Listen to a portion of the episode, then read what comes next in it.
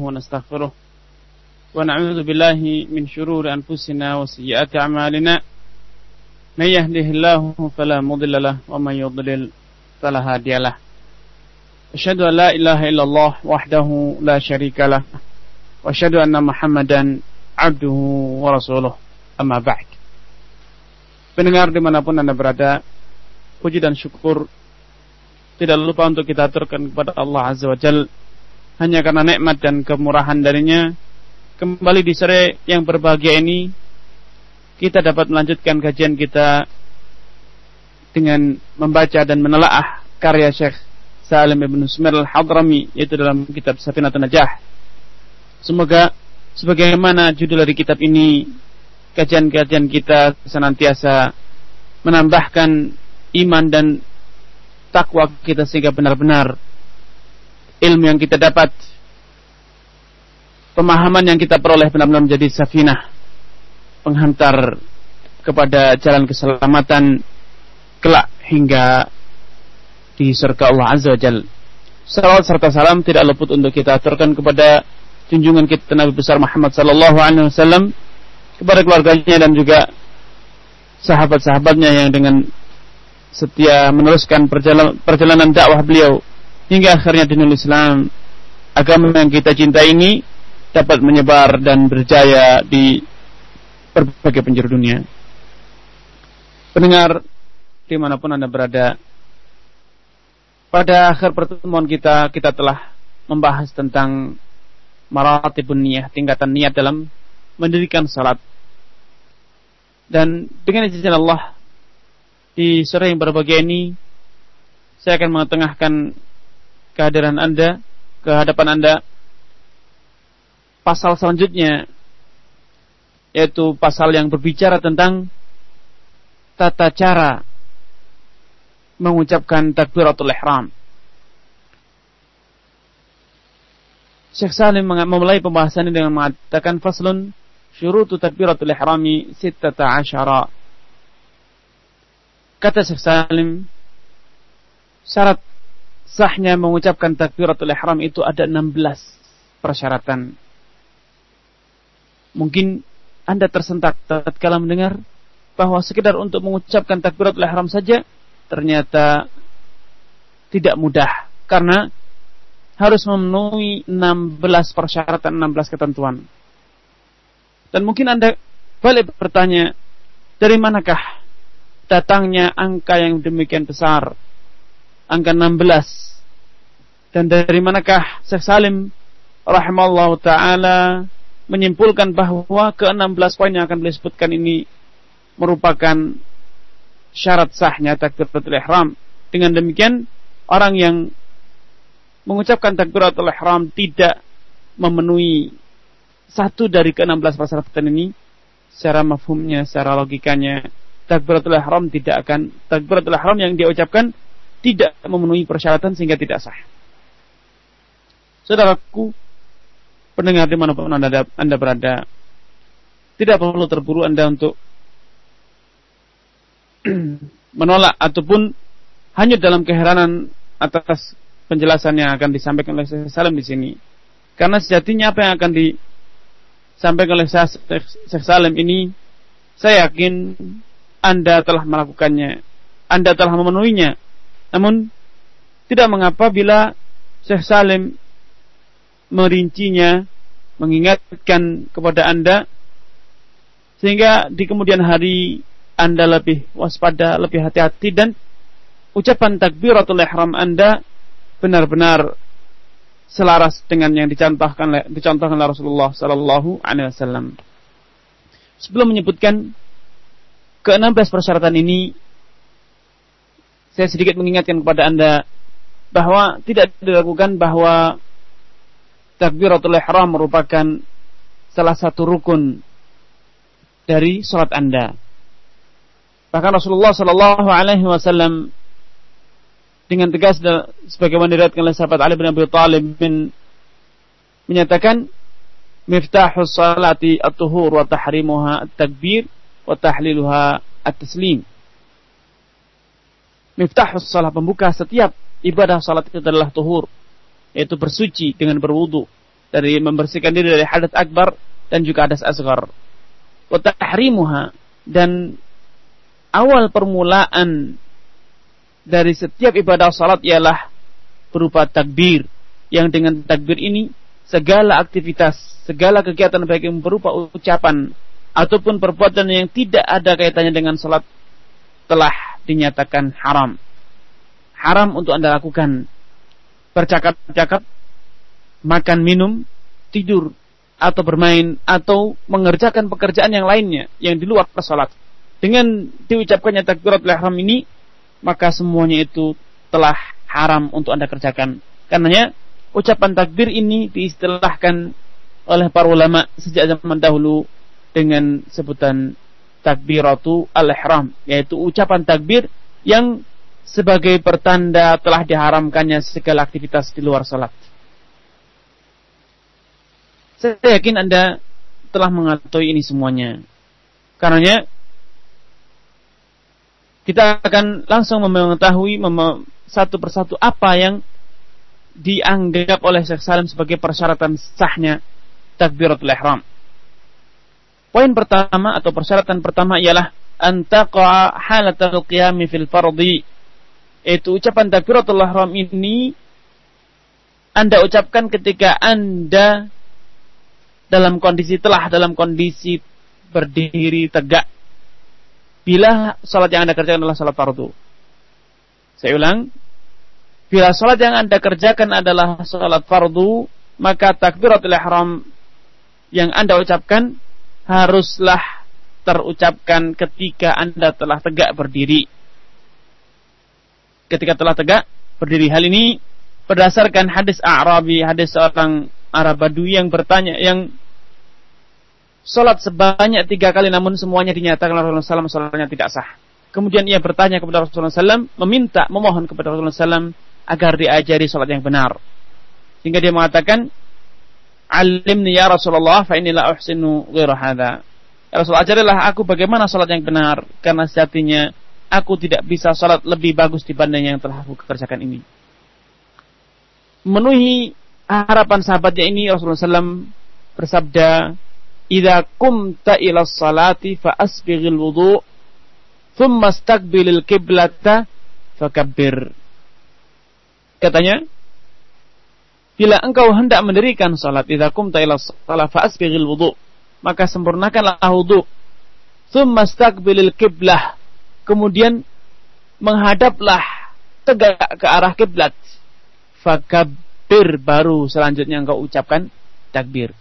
Yang demikian selama kita belum berdiri tegak sebelum, sebelum kita berdiri tegak menghadap ke arah kiblat maka kita belum diizinkan untuk mengucapkan takbir sebagai pertanda permulaan sholat fardu kita sebagai pertanda dimulainya sholat fardu kita dan ini selaras dengan hadis yang diriwayatkan oleh Imran bin Husain radhiyallahu taala di mana Rasulullah SAW mengajarkan kepadanya tentang tata cara salat. Beliau mengatakan kepada Imran bin Husain, "Shalli qa'iman fa illam tastati' fa qa'idan."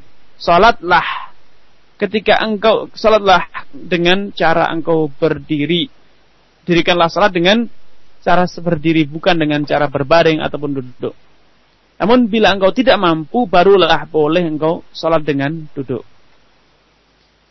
secara mafhum atau pemahaman dari hadis Imran bin Husain ini kita dapat pahami bahwa dikarenakan takbiratul ihram adalah bagian bahkan itu merupakan rukun pertama dari salat Anda. Maka wajar bila kemudian Syekh Salim di sini mengatakan bahwa syarat takbiratul ihram yang sah ialah takbiratul ihram yang diucapkan dalam keadaan tegak berdiri. Karena dinyatakan oleh para ulama sebagaimana yang telah kita pahami sebelumnya dijelaskan oleh Syekh Salim di antara rukun salat ialah al-qiyamu 'alal qadir. Di antara rukun salat fardu ialah Anda mendirikan salat dengan berdiri. Sehingga wajar bila kemudian Syekh Salim menyimpulkan demikian juga ulama yang lainnya menyimpulkan bahwa syarat pertama dari sahnya takbiratul ihram Anda ia benar-benar ketika Anda hendak mengucapkannya Anda telah tegak berdiri. Telah tegak berdiri dan menghadap ke arah kiblat. Adapun ketika Anda masih membungkuk atau sedang hendak berdiri dari duduk atau bangkit dari tidur. Sebelum Anda tegak berdiri maka belum dibenarkan Anda untuk mengucapkan takbiratul al-ihram. Karena Salat sambil berdiri itu hukumnya wajib dan bahkan itu merupakan rukun dalam madhab syafi'i. Dan kemudian Rasulullah SAW juga mengajarkan kepada para sahabatnya, termasuk kepada al-musi' salatahu, sahabat Arab yang tidak mampu salat dengan benar pada awalnya, diajarkan agar dia salat terlebih dahulu tegak berdiri, kemudian fakabir. Setelah ia tegak berdiri, barulah ia mengucapkan takbir. Ini syarat pertama.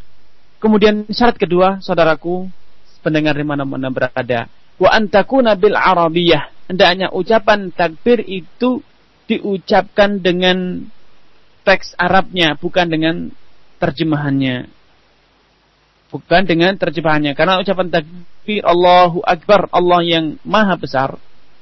Artinya, Allah yang maha besar.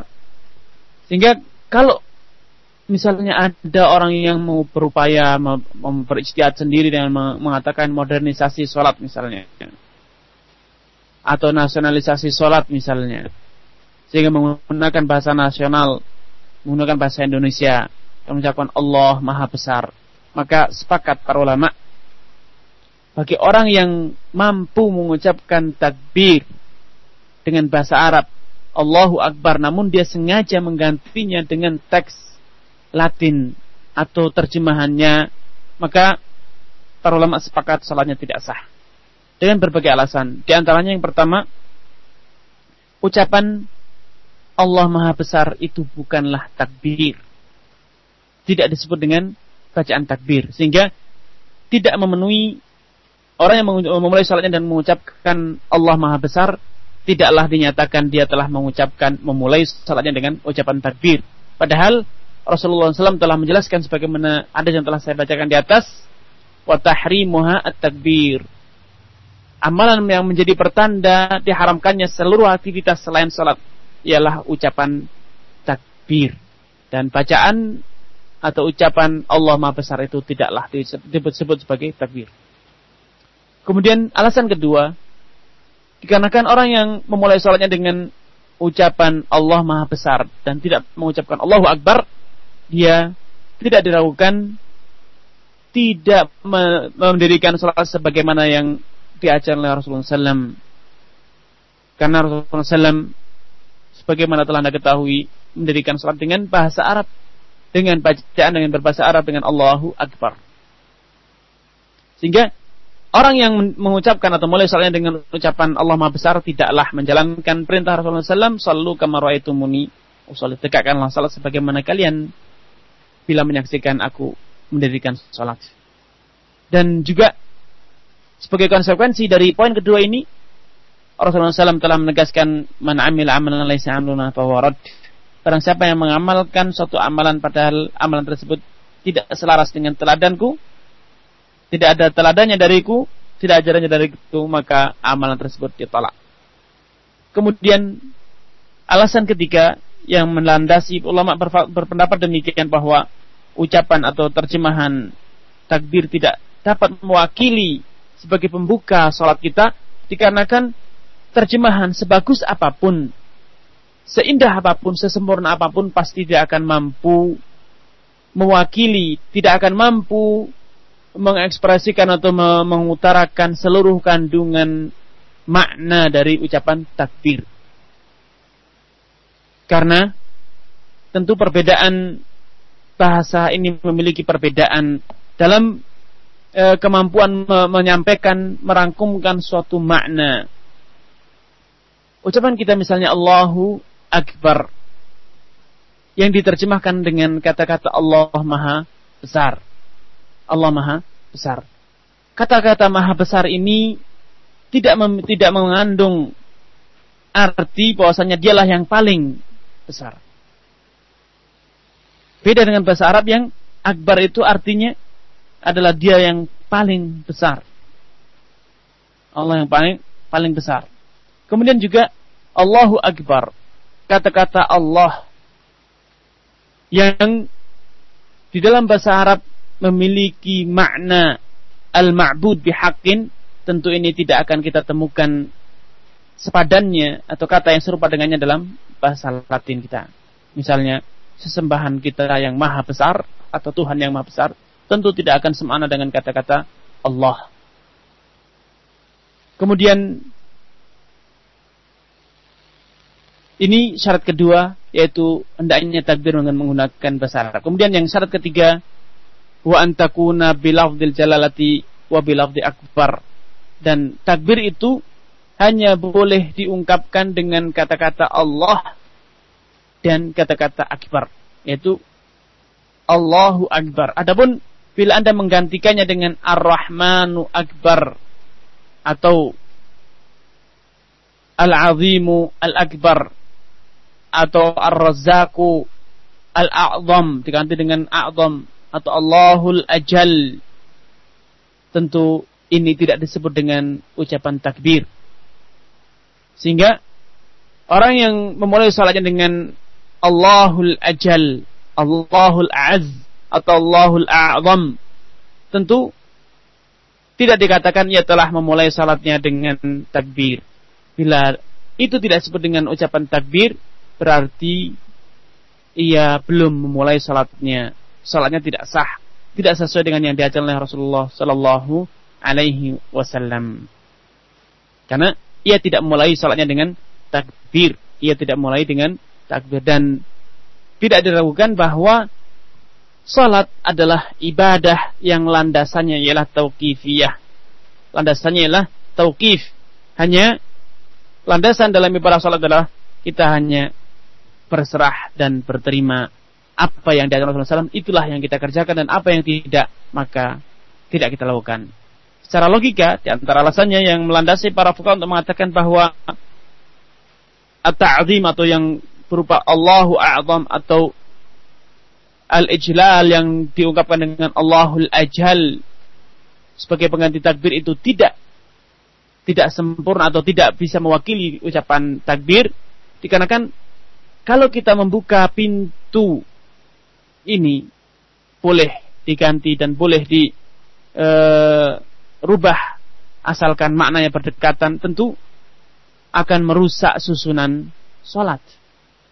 Karena nanti akan ada orang yang mengatakan bahwasanya bacaan tasbih, bacaan Fatihah, bacaan-bacaan yang lainnya boleh digantikan dengan ucapan-ucapan yang serupa lainnya. Tentu ini akan merusak tatanan sholat kita. Dan bila ini telah terjadi tentu kita tidak lagi sholat seperti yang dicontohkan Rasulullah SAW, namun kita telah membuat agama baru. Selanjutnya, Syekh melanjutkan syarat yang Keempat yaitu atau tertibu bainal lafdhain. Hendaknya ucapan takbir itu diucapkan secara murattab, dimulai dengan Allah dan dilanjutkan dengan akbar. Kalau dibalik dengan mengatakan akbar Allah atau al-akbar Allah, tentu ini tidak bisa dikatakan sebagai ucapan takbir dan tentu ini tidak mewakilinya sehingga sholat kita tidak sah. Secara arti kata-kata akbar Allah atau al-akbaru Allah secara arti berbeda dari Allahu Akbar. Karena kata-kata al-akbaru Allah itu berarti kata khabar, kata berita yang terbesar adalah Allah. Sedangkan kata Allahu Akbar itu adalah ikrar itu adalah pengakuan. Allahu Allah itu maha besar bukan sekedar kabar yang biasa. Itu mencerminkan akan ideologi yang terlahir terpancar dari hati Anda Allahu Akbar beda dengan Al-Akbaru Allah sebagaimana kata Allahu Akbar itu mendatangkan arti bahwasanya Allah adalah yang paling besar paling agung sedangkan kata Al-Akbaru Allah itu belum tentu mendatangkan makna bahwasanya Allah yang paling besar. Bahwasanya Allah adalah yang paling besar secara mutlak. Tidak, tidak bisa seperti itu. Karenanya kalau kita balik dengan al-akbaru Allah itu tidak me, tidak menunaikan kandungan arti yang sama dan sepadan dengan ucapan takbir Allahu Akbar. Sehingga tidak dilakukan bahwa ucapan ini al-akbaru Allah itu tidak dapat mewakili ucapan takbiratul ihram. Kemudian syarat kelima Syekh Salim menyatakan wa an la yamudda hamzatul jalalati wa adami maddi ba'i akbar. Hendaknya ketika Anda mengucapkan takbir mengucapkannya dengan benar. Sehingga Anda tidak memanjangkan hamzah pada lafaz Allah dengan mengatakan Allah dan juga tidak memanjangkan huruf ba pada akbar sehingga Anda tidak mengucapkan Allahu Akbar akan tapi Anda memendekkan semuanya memendekkan hamzah dan memendekkan ba dan mengatakan Allahu Akbar karena kalau Anda memandang memanjangkan kata Allah atau uh, hamzah pada nama Allah maka artinya akan berubah dari ikrar, dari takrir, dari pernyataan menjadi pertanyaan. Allahu Akbar yang artinya apakah Allah itu maha besar? Tentu ini tidak mencerminkan akan ideologi ikrar atau ikrar dalam hati Anda. Namun ini justru sebaliknya mencerminkan Anda ragu akan keagungan Allah Azza wa Jal. Demikian juga ketika Anda memanjangkan huruf ba menjadi Allahu Akbar karena akbar yang dengan memanjangkan huruf ba sehingga secara rasamnya secara tulisannya alif kaf ba alif ra akbar itu artinya adalah secara bahasa arti dari atau jamak dari kata kabar dan kabar itu artinya adalah rebana rebana akbar sehingga ketika Anda mengucapkan Allahu akbar maka yang terjadi bukannya Anda bertauhid, bukannya Anda mengagungkan Allah, namun sebaliknya Anda menghina Allah Azza wa Jal. Karena waspadalah ketika mengucapkan takbir, tidak perlu dipanjang-panjangkan. Pernah suatu saat saya sholat di satu masjid di salah satu pasar di salah satu kota di Jawa Tengah. Imamnya setiap kali mengucapkan takbir maka dia memanjangkan huruf ba mengatakan Allahu Akbar saya tidak tahu apakah dia sengaja atau memiliki tujuan yang lain atau tidak. Namun yang jelas para ulama-ulama kita, ulama terutama dalam madhab syafi'i dengan tegas menyatakan bahwasannya memanjangkan huruf di sini justru merusak arti dan bahkan menghancurkan ibadah salat Anda. Karena bukan lagi Anda mengikrarkan tauhid, namun justru malah sebaliknya secara makna Anda menghinakan Allah Azza wa Jalla. Sehingga tidak diragukan karena penambahan huruf sini memanjangkan huruf ba atau huruf hamzah ini malah merusak arti maka tidak dilakukan orang yang melakukannya salatnya tidak sah.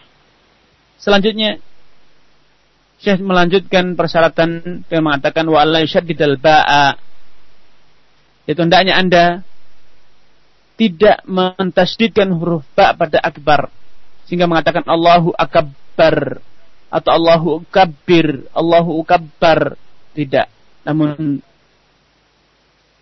Anda mengucapkannya dengan akbar dengan takhfif tanpa ada tasdid.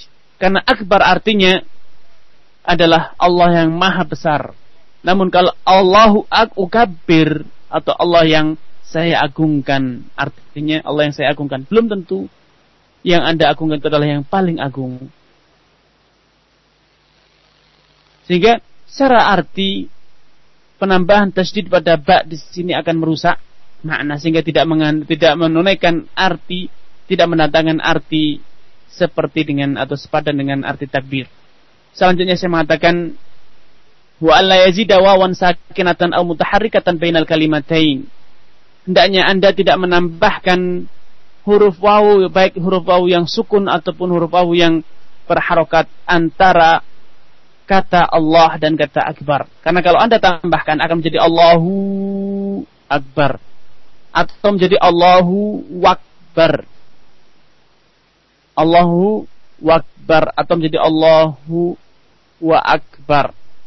Tentu penambahan huruf waw di sini walaupun ini sering kita dengar, walaupun sering kita uh, merasakan ada sebagian imam-imam di masjid-masjid kita yang mengucapkan dengan cara seperti ini tanpa dia sadari, tanpa ia uh, ketahui ia telah melakukan satu kesalahan sehingga merusak arti dari takbir sendiri. Karena tatkala Anda mengatakan Allahu Akbar Artinya Allah dan Akbar. Anda malah mendatangkan dua kata yang memiliki arti secara terpisah. Bukan menjadi satu kalimat. Namun dua kata yang persista dan tidak tersusun menjadi satu kalimat. Sehingga artinya Allah dan Akbar. Ketika Anda mengatakan Allahu Akbar, artinya Allah dan Akbar. Sehingga arti dari takbir sendiri tidak terwujud. Begitu juga tatkala Anda menambahkan huruf waw yang sakinah Allahu Akbar. Ini akan merusak arti. Karena tidak diragukan lafaz Allah, nama Allah itu tatkala ditambah huruf waw maka tidak akan berarti menjadi al-ma'luh lagi menjadi sesembahan Anda dan menjadi yang Anda agungkan lagi tidak. Namun itu menjadi kata baru yang tidak tidak ketahuan artinya apa. Merusak susunan kata Arabnya menjadi Allahu Akbar.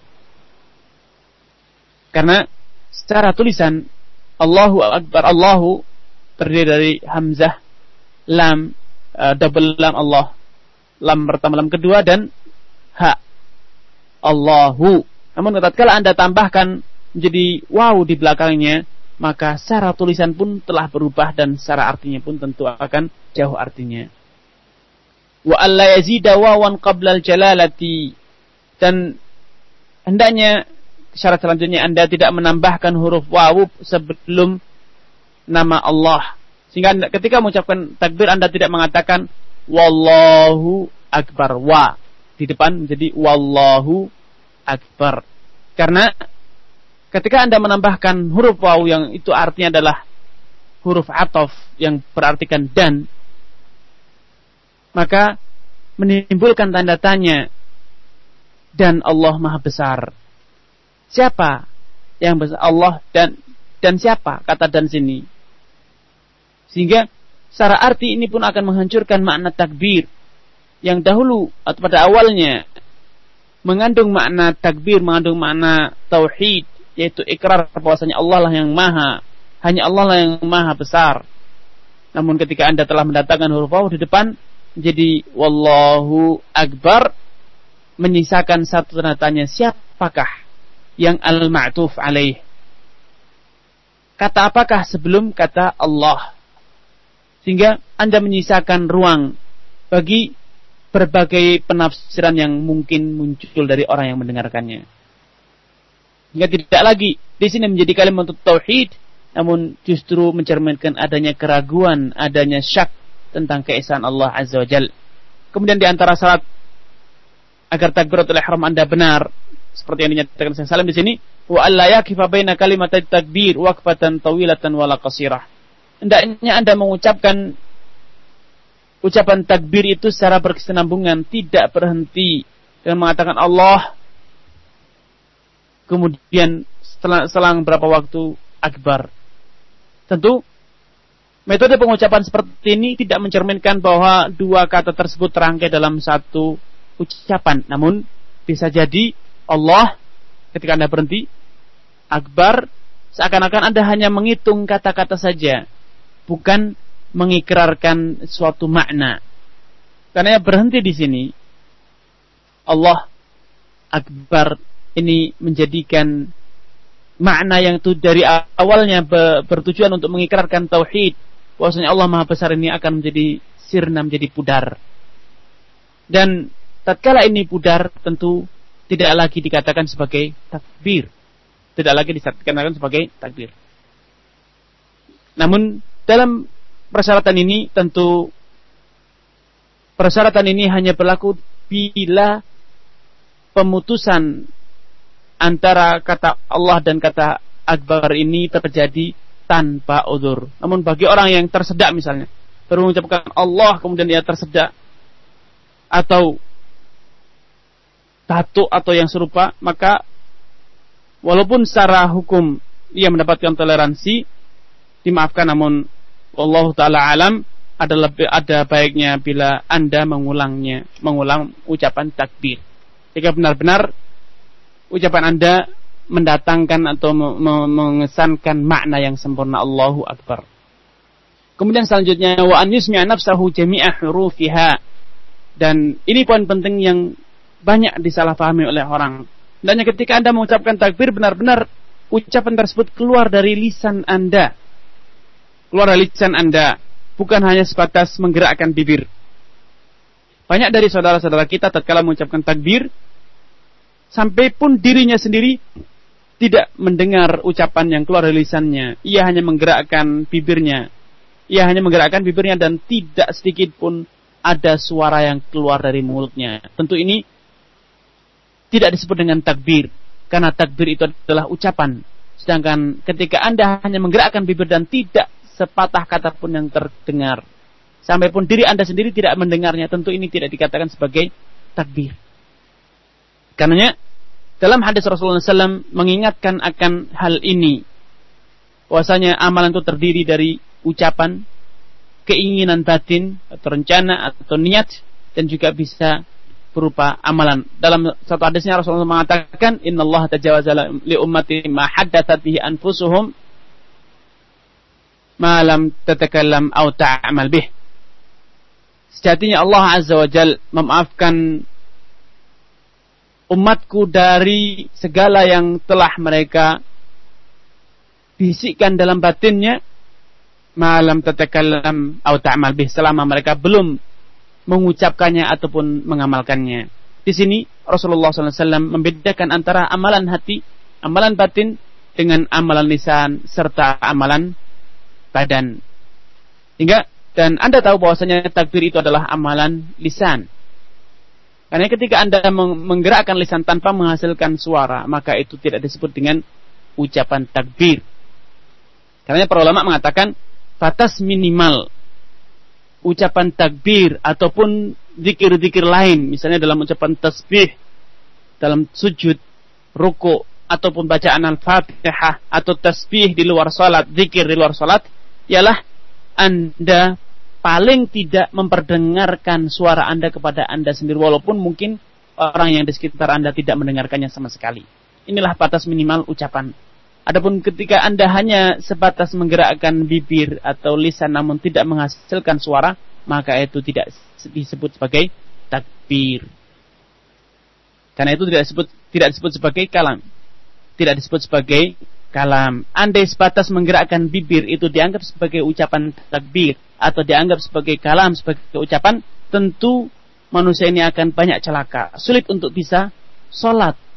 Karena di dalam hatinya walaupun dia telah masuk dalam sholat dia berkecamuk berbagai ucapan, berbagai kata-kata, berbagai bisikan dan bisa jadi bibirnya tergerak karena dingin misalnya atau karena kepanasan atau yang lainnya alasan yang lainnya.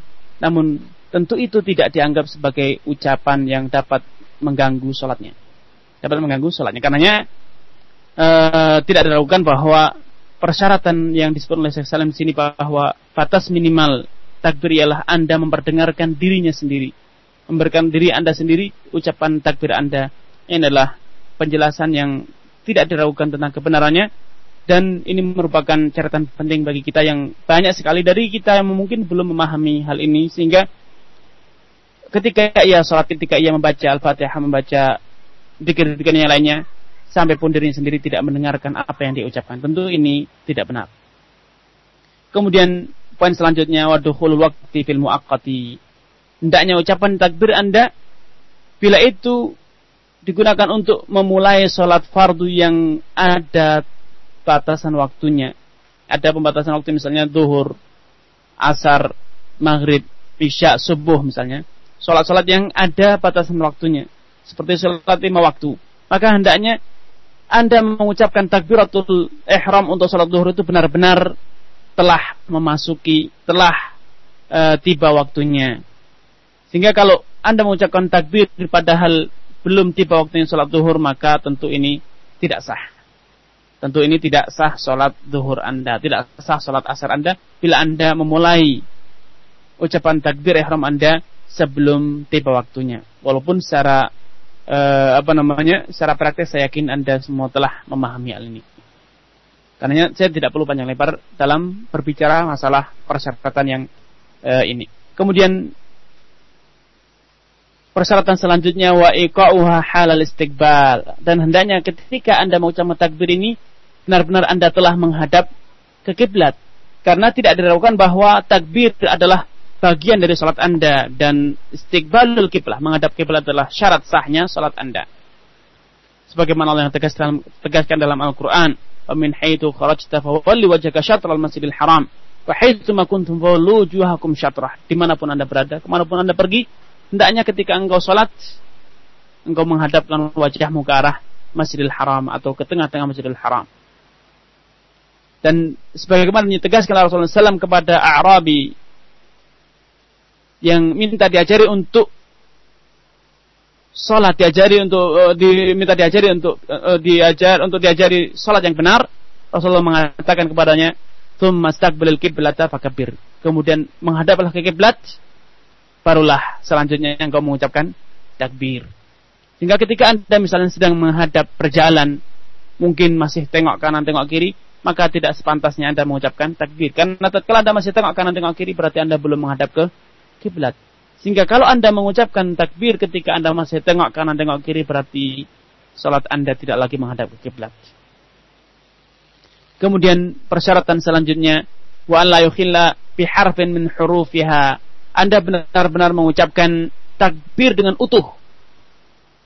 Mengucapkan takbir dengan utuh bukan hanya sekedar Allahu ak Allahu ak akba misalnya atau Allah Akbar. Banyak orang yang e, secara lahir entah dengan alasan apa bahkan apa namanya ada sebagian orang yang entah karena ingin rasa unik atau rasa alasan yang lain ketika ia mengucapkan takbir ia tidak mengucapkannya dengan sempurna. Misalnya ia hanya mengucapkan Allahu Akbar. Allahu Ak misalnya. Tentu ini tidak disebut dengan takbir. Ucapan seperti itu tentu tidak disebut dengan takbir. Kemudian persyaratan yang ke-15 wa ta'khiru takbiratul ma'mumi wa ke-16 wa ta'khiru takbiratul ma'mumi an takbirati al-imam. Poin yang terakhir atau persyaratan yang terakhir yang diingatkan oleh Syekh Salim di sini, bila Anda berstatus sebagai makmum, maka persyaratan selanjutnya yang harus Anda perhatikan ketika Anda mengucapkan takbir, hendaknya takbiratul ihram Anda benar-benar Anda ucapkan setelah imam usai mengucapkan takbiratul ihramnya. Hal ini berdasarkan dengan sabda Rasulullah SAW yang diriwayatkan oleh sahabat Anas bin Malik, "Inna ma ju'ila al-imamu liyutamma bih, fa idza kabbara fakabbiru wa idza raka'a farka'u." Kata Rasulullah SAW, sejatinya ditunjuknya seseorang itu menjadi imam tujuannya lah untuk dijadikan panutan dalam salat. Fa idza kabbara fakabbiru. Karenanya sebagai aplikasi dari panutan ini kata Rasulullah, "Faidza kabbara bila ia telah usai bertakbir, fakabbiru barulah engkau mengucapkan takbir. Wa idza raka'a farka'u dan bila ia telah ruku maka barulah Anda ruku." Maka kalau dia telah ruku maka hendaknya Anda ruku. Fa idza kabbara fakabbiru. Bila ia telah mengucapkan takbir maka ucapkanlah Anda takbir. Para ulama ahli fikih dalam hal ini madhab syafi'i dalam madhab syafi'i misalnya menjelaskan bahwa ada tiga kondisi yang bisa terjadi yang mungkin terjadi antara hubungan antara imam dan makmum. Yang pertama ialah mutabah dan inilah yang disebut dengan iktimam. Inilah yang diperintah Rasulullah SAW yaitu Anda menjalankan setiap rangkaian salat Anda seusai imam. Setelah imam. Jadi takbir Anda Anda ucapkan setelah imam selesai mengucapkan takbir. Anda ruku tatkala imam benar-benar telah ruku. Anda sujud tatkala imam benar-benar telah sujud. Dan Anda bangkit tatkala imam benar-benar telah bangkit. Ini disebut dengan mutabah. Dan inilah kondisi yang diperintahkan oleh Rasulullah Shallallahu Alaihi Wasallam. Kemudian kondisi kedua ialah musabaqah. Anda mendahului imam dan ini tentu tidak terlarang dan ini tentu adalah perbuatan yang diharamkan oleh Rasulullah Sallallahu Alaihi Wasallam. Bahkan lebih e, jauh Rasulullah SAW memberikan ancaman kepada orang yang melakukan ini. Sampai-sampai beliau mengatakan, "Amma yakhsha ahadukum alladhina yarfa'una ra'sahum qabla al-imam an yuhawwila ru'usahum ila ru'us himar." Tidakkah orang-orang yang telah lancang mendahului imam mereka sehingga mereka bangkit dari rukuknya atau bangkit dari sujudnya sebelum imam. Tidakkah mereka khawatir jangan-jangan suatu saat nanti Allah Subhanahu wa taala akan merubah kepala mereka menjadi kepala himar. Celaan ancaman yang mencerminkan akan perilaku bodoh orang tersebut. Kenapa? Ia dalam kondisi berjamaah, ia memiliki imam panutan namun kenyataannya ia tidak menjadikan panutannya sebagai panutan, bahkan ia lebih mendahului ia mendahului imamnya. Tentu ini adalah cerminan dari eh, keterbelakang ke, keterbelakangan mental. Kemudian kondisi ketiga ialah al-musabaqah. Kondisi ketiga ialah musabaqah. Anda kejar-kejaran dengan imam. An, imam memulai A Allah, baru mulai Hamzah A, Anda mulai A. Uh, imam mengatakan akbar, Anda pun mengucapkan akbar. Ini kejar-kejaran imam tentu ini juga kondisi yang tidak dibenarkan dalam Islam. Dan kondisi yang keempat, kondisi yang keempat ialah Anda ta'akhur, telat dari imam. Telat dari imam. Sehingga imam sudah membaca takbir, sudah membaca fatihah, dan bahkan imam sudah ruku, Anda baru takbir. Imam sudah ruku dan bahkan sudah bangkit dari ruku, Anda baru ruku. Tentu ini pun eh, praktek dari imam eh, imam dari berjamaah yang tidak benar dan diharamkan dari oleh Rasulullah SAW seperti dalam sabdanya inna maju ilal imamu liyu'tama bih fala takhtalifu alaih. Satinya imam itu ditunjuk untuk dijadikan sebagai panutan.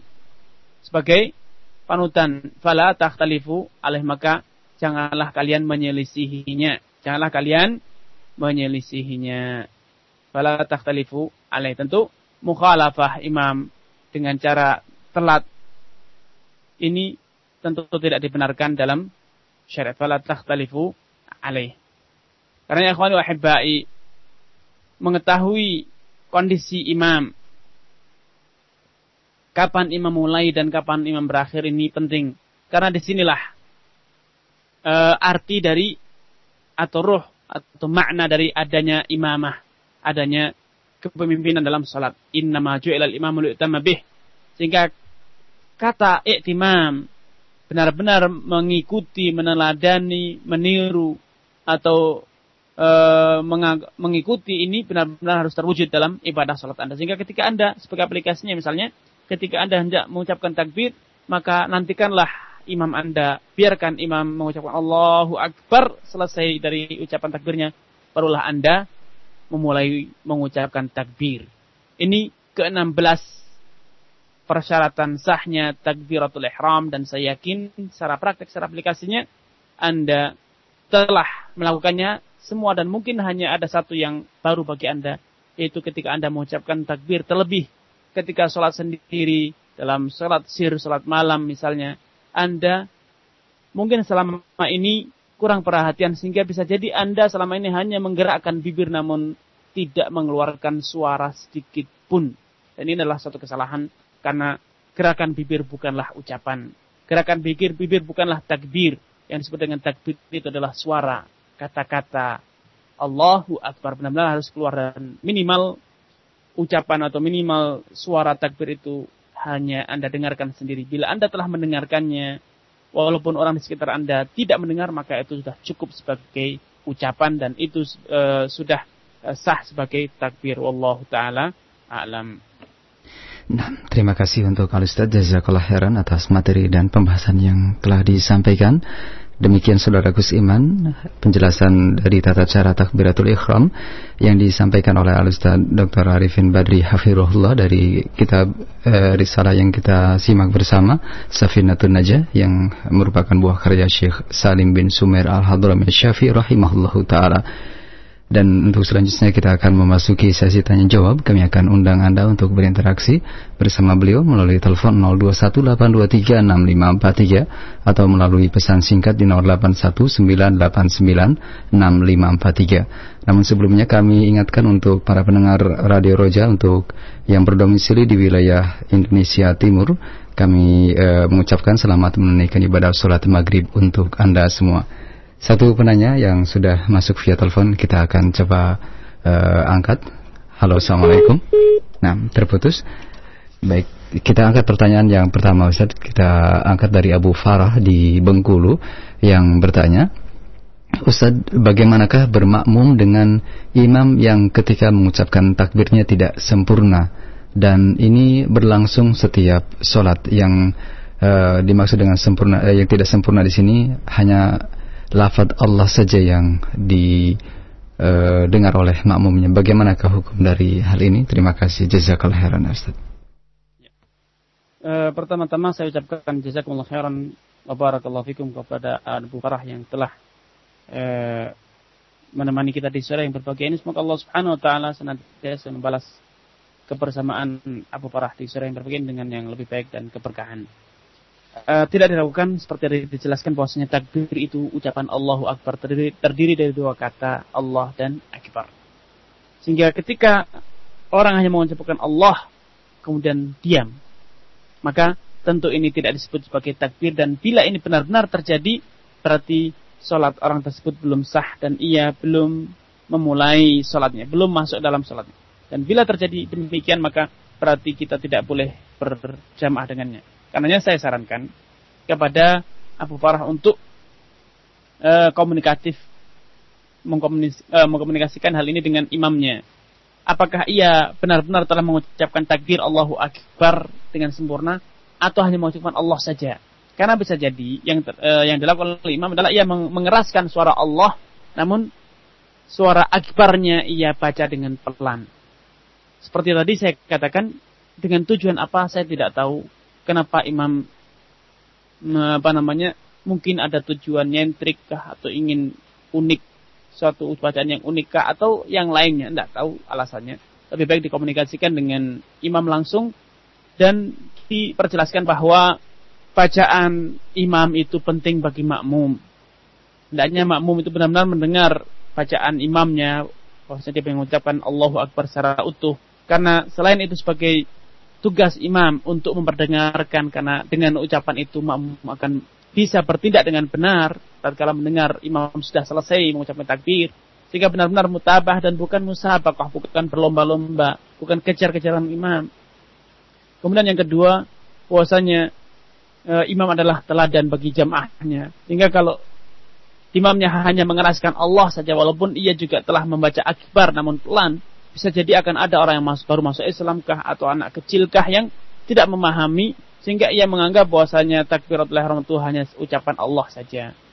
Namun kemungkinan besar husnudzon saya imam tersebut mengucapkan Allahu akbar dengan sempurna namun ia memelankan ucapan akbarnya dengan alasan yang entah saya tidak tahu apa alasannya. Karenanya saya sarankan kepada Abu Farah untuk komunikasikan masalah ini langsung dengan imamnya. Dan bila terbukti imamnya hanya mengucapkan Allah saja, maka secara hukum tidak sah berjamaah dengan orang tersebut. Karena sholat orang tersebut tidak sah. Namun kalau ia sudah mengucapkan Allahu Akbar dengan sempurna, namun ia hanya memelankan ucapan akbarnya, secara hukum sah berjamaah dengannya, walaupun saya sarankan kepada para untuk mendiskusikan dengan imamnya agar ia tidak mengulang, tidak meneruskan cara-cara yang kurang baik ini, sehingga ia benar-benar menjadi imam yang sempurna mengucapkan Allahu Akbar, mencontohkan kepada makmumnya, kepada orang yang baru masuk Islam, kepada anak kecil yang belum balik atau anak yang masih belajar tentang tata cara sholat, ia mengajarkannya dengan sempurna. Allah taala alam. Baik, terima kasih jazakallahu khairan dan ini merupakan jawaban juga untuk Pak Andi yang menanyakan hal yang sama di Indramayu. Baik, di kesempatan berikut kita angkat dari telepon sudah ada Bapak Syamsuddin di Kalideres Jakarta Barat. Silakan Bapak. Assalamualaikum Pak Ustaz. Waalaikumsalam warahmatullahi wabarakatuh. Mau menanyakan tentang panjangnya untuk 8 jalalah gitu maksimalnya berapa rokat dan minimalnya berapa rokat gitu. Soalnya sering ada yang panjang sekali untuk ucapnya itu Pak Ustaz. Hmm, iya. Nah, yang keduanya kalau pas mau sholat berjamaah saya terkadang bingung Pak Ustaz untuk imam di tempat saya itu. Hmm. Jadi untuk menghadap kiblat dia agak miring gitu Pak Ustaz. Otomatis kalau misalnya mau ngikutin miring nanti sapnya jadi berantakan gitu. Mohon uh, nasihatnya apa kita boleh ngemakmum gitu apa enggak soalnya kan untuk uh, untuk arah kiblatnya nggak lurus uh, seperti arah masjid gitu Pak Ustaz. Terima Baik, kasih. baik. Assalamualaikum. Waalaikumsalam warahmatullahi wabarakatuh. Terima kasih Pak Syamsuddin. Silakan Ustaz. Eh, pertama-tama saya ucapkan barakallahu fikum wa jazakumullah khairan atas kebersamaan Pak Samsudin di sore yang berbahagia ini. Semoga Allah Subhanahu wa taala benar-benar menjadikan Bapak ini seperti namanya Bapak Syamsuddin, orang yang agamanya senantiasa bersinar cerah penerang. Eh, pertanyaan yang pertama, tadi Bapak menanyakan tentang berapa ukuran maksimal dan minimal dari panjang Allahu Akbar. Tadi telah dijelaskan oleh Syekh Salim bahwa kata-kata Allahu Akbar tidak ada yang dipanjangkan. Allahu Akbar pendek semuanya. Karenanya beliau menekankan tidak boleh dipanjangkan eh, Allahu Akbar atau lafzul hamzahnya Allah atau Akbar atau bahkan juga disebutkan oleh ulama yang lain juga tidak boleh memanjangkan hamzah pada Akbar. Akbar misalnya. Karena itu semuanya akan terus berubah arti. Karenanya eh, idealnya atau yang paling sempurna ialah ucapan takbir tersebut dibaca dengan pendek. Allahu Akbar dengan pendek, dengan tegas. Sehingga artinya dapat te, te, apa namanya artinya ter- dapat terucap dengan sempurna, katanya terucap dengan sempurna dan artinya tidak berubah dan juga tidak menimbulkan kesan-kesan apa namanya perubahan makna. Walaupun memanjangkan misalnya Allahu Akbar, sebagian orang memanjangkan lam pada lafzul jalalah. Maka itu tidak masalah kalau ini dipanjangkan pada lamnya. Allahu Akbar. Dua harokat. Namun kalau sudah dipanjangkan menjadi enam harokat Allahu Akbar misalnya. Tentu ini berlebihan dan akan bisa dikhawatirkan merusak arti dari takbiratul ihram sendiri. Karenanya terlebih di zaman sekarang tidak ada alasan untuk memanjangkan kata-kata tersebut karena biasanya di zaman sekarang masjid-masjid telah menggunakan pengeras suara sehingga orang yang paling di belakang pun walaupun tidak dipanjangkan dia sudah mendengar ucapan takbir kita. Dulu mungkin orang beralasan memanjangkan agar orang mendengar. Namun itu sekarang zaman sekarang sudah tidak ada lagi alasan tersebut sehingga tidak ada eh, korelasinya kalau kita memanjangkan bacaan-bacaan eh, takbir kita. Terlebih itu sendiri rentan menimbulkan perubahan arti. Kemudian pertanyaan yang kedua, sebagian imam, seperti saya juga sendiri pernah menyaksikan bahwasanya imam itu tatkala berdiri di tempat sholat misalnya menjadi di depan imam, kadang ia agak miring ke kanan. Padahal arah kiblat masjid tersebut sudah benar. Sudah diukur dengan benar, dibangun dengan e, derajat yang benar, namun ternyata ketika ia berdiri di, di tempat yang telah ditentukan untuk e, imam, ternyata ia masih juga miring ke kanan.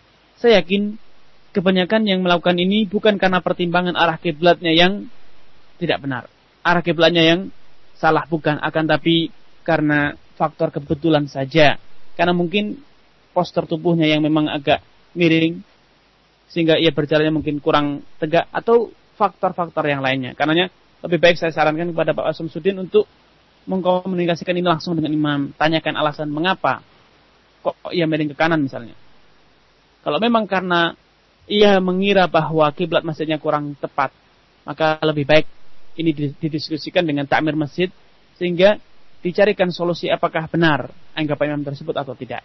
Namun kalau ternyata ia faktor kebetulan, maka sarankan kepada imam tersebut untuk merubah posisinya sehingga benar-benar menghadap seperti e, arah masjid yang telah benar tersebut. Allah taala alam.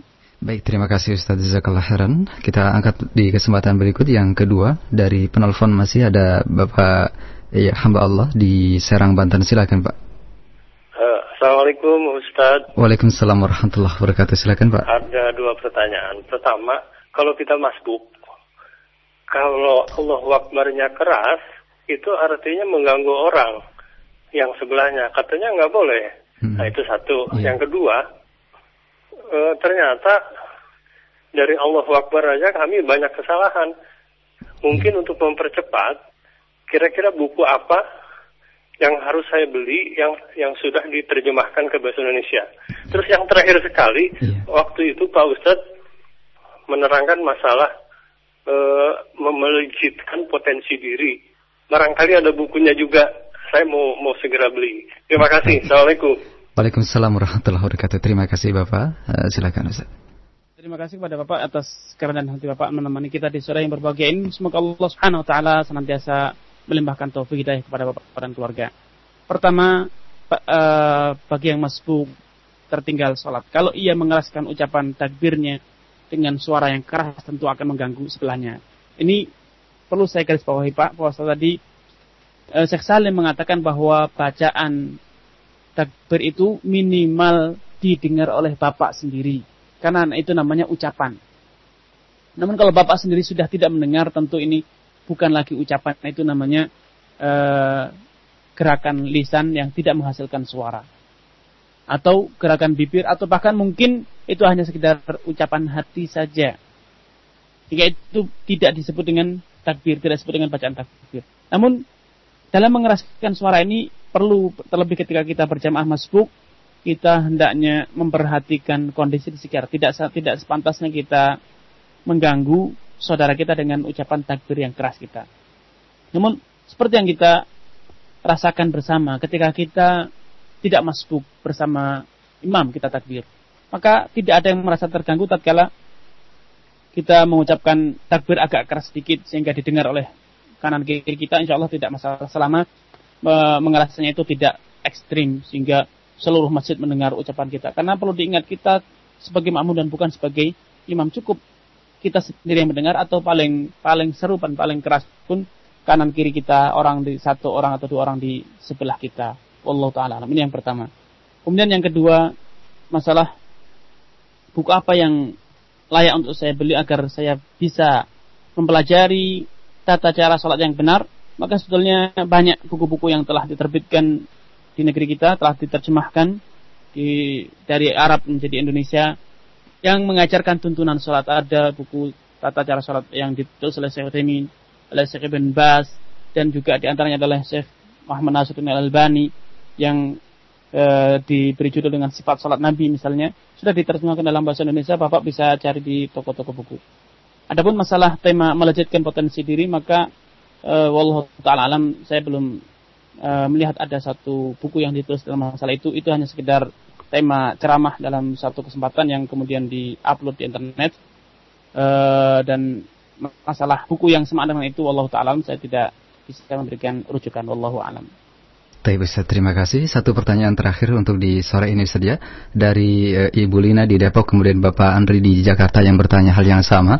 Ustaz, saya sangat e, kaget dengan apa yang e, Ustaz sampaikan tadi bahwa di antara kesalahan dari kaum muslimin adalah e, mereka tidak mengeraskan atau tidak melafazkan secara lisan uh, dari bacaan takbiratul ihram di salat-salat sunnah mereka terutama. Bagaimanakah hukumnya bagi kami yang uh, belum mengetahui hal ini dan uh, tidak tidak melafatkan takbiratul ihram pada salat-salat kami sebagaimana uh, yang diajarkan oleh Rasulullah sallallahu alaihi wasallam. Terima kasih Ustaz. Uh, pertama saya ucapkan jazakumullah khairan kepada Ibu Lina dan juga Bapak Andri atas kebersamaan kita di sore yang berbahagia ini. Semoga Allah Subhanahu wa taala senantiasa menambahkan taufik, ilmu, hidayah serta uh, inayahnya kepada Bapak berdua dan uh, pada Ibu dan Bapak. Uh, masalah yang berlalu maka itu biarkanlah berlalu. Cukup dengan istighfar karena yang berlalu itu dilakukan dalam keadaan belum tahu dan Allah Subhanahu wa taala telah berjanji Rabbana la tu'akhirna in nasina wa akhtana ya Allah. E, janganlah engkau siksa kami bila kami nasina lupa, lalai ataupun akhtana ataupun salah, tidak sengaja. Dan para ulama juga telah menjelaskan bahwa orang yang belum memahami maka belum tahu itu tidaklah berdosa. Pemakuna mu'adzibin hatta nab'atha rasulah dan tidaklah kami akan menyiksa suatu kaum sampai benar-benar kami telah mengutus suatu utusan yang akan menjelaskan syariat, menjelaskan agama kepada mereka. Sehingga apa yang berlalu biarlah berlalu dan cukuplah beristighfar. Namun yang akan datang, hanya bapak dan ibu e, dan juga pendengar yang lainnya kita semuanya tatkala mengucapkan bacaan apa pun dalam sholat kita semuanya diucapkan diperdengarkan minimal kepada diri kita sendiri karena itu yang disebut dengan bacaan ataupun ucapan. Adapun sebatas menggerakkan lisan tanpa ada suara sedikit pun yang keluar atau apalagi kita menutup rapat bibir kita dan hanya membisikkan di dalam batin kita maka itu tidaklah disebut dengan bacaan. Maka itu tidak disebut dengan bacaan. Karenanya eh, yang lalu biarlah berlalu dan yang akan datang itulah yang kita perhatikan dan ini salah satu manfaat dari kehadiran ibu atau kerendahan hati bapak dan ibu di sore yang berbagai ini untuk menyimak kajian-kajian kita dan semoga Allah Subhanahu wa taala terus menambahkan ilmu kita, menambahkan iman kita, menambahkan amal kita sehingga benar-benar kita menjadi hamba Allah Subhanahu wa taala yang muttaqin, yang senantiasa bertakwa. Wallahu taala alam. Baik Ustaz, terima kasih atas jawabannya dan eh, kesimpulan akhir mungkin yang ingin Ustaz sampaikan atau penutup untuk di kesempatan sore hari ini. Pendengar di mana pun Anda berada, Alhamdulillah. E, sebagai penutup dari perjumpaan kita di sore yang berbahagia ini, saya ingin menggarisbawahi satu poin penting bahwa ilmu tolabul ilm menuntut ilmu itu tidak ada batasannya. Bahkan dalam masalah-masalah yang terkesan sepele, ternyata bisa jadi kita belum memahaminya. Sebagai contoh misalnya, ucapan salam tiga kali ketika kita minta izin bertamu ke rumah orang. Rasulullah SAW mengatakan innamal isti'danu salat. Sejatinya minta izin itu cukup tiga kali saja. Fa'in udhina lak wa illa farji'. Kalau diizinkan maka silahkan masuk. Kalau tidak, setelah mengucapkan izin, minta izin tiga kali, permisi tiga kali tidak diizinkan, silahkan pulang. Nah, ini menurut kita mungkin hal yang sepele. Akan tapi ternyata hal yang sepele tersebut Umar bin Khattab semasa hidup beliau sampai beliau menjadi khalifah baru tahu kalau ternyata Rasulullah SAW pernah mengajarkan inamal isti'danu salat. Dan izin itu hanya tiga kali saja. Minta izin itu tiga kali saja. Kalau tidak maka silahkan pulang. Jadi dalam masalah ilmu tidak ada hal yang sepele. Dalam masalah ilmu tidak mengenal uh, saya sudah tua, saya sudah berumur, saya sudah bertitel atau saya ini dan itu dan seterusnya. Namun semangat bisa jadi kita pernah berilmu namun lupa. Bisa jadi karena memang kita belum pernah melajarinya atau hal yang lainnya. Karenanya dalam masalah ilmu tidak ada hal yang remeh, tidak ada hal yang sia-sia. Kemudian sebagai penutup saya e, berdoa kepada Allah Subhanahu wa taala. Semoga Allah Subhanahu wa taala senantiasa Rabbi zidni ilma. Bila Rasulullah SAW saja diajarkan diperintahkan oleh Allah Subhanahu wa taala untuk terus meminta tambahan ilmu, apalagi kita sebagai umatnya tentu lebih layak untuk banyak mengucapkan Rabbi zidni ilmi Allah tambahkanlah ilmu kita. Sehingga kita tidak stagnan dalam beribadah dalam berilmu kita tidak berhenti di tempat namun kita terus semakin hari semakin bertambah ilmu kita semakin hari bertambah amalan kita bertambah baik dan semakin bagus. Ini yang bisa disampaikan. Mohon maaf atas segala kekurangan. Bila itu wassalamualaikum warahmatullahi wabarakatuh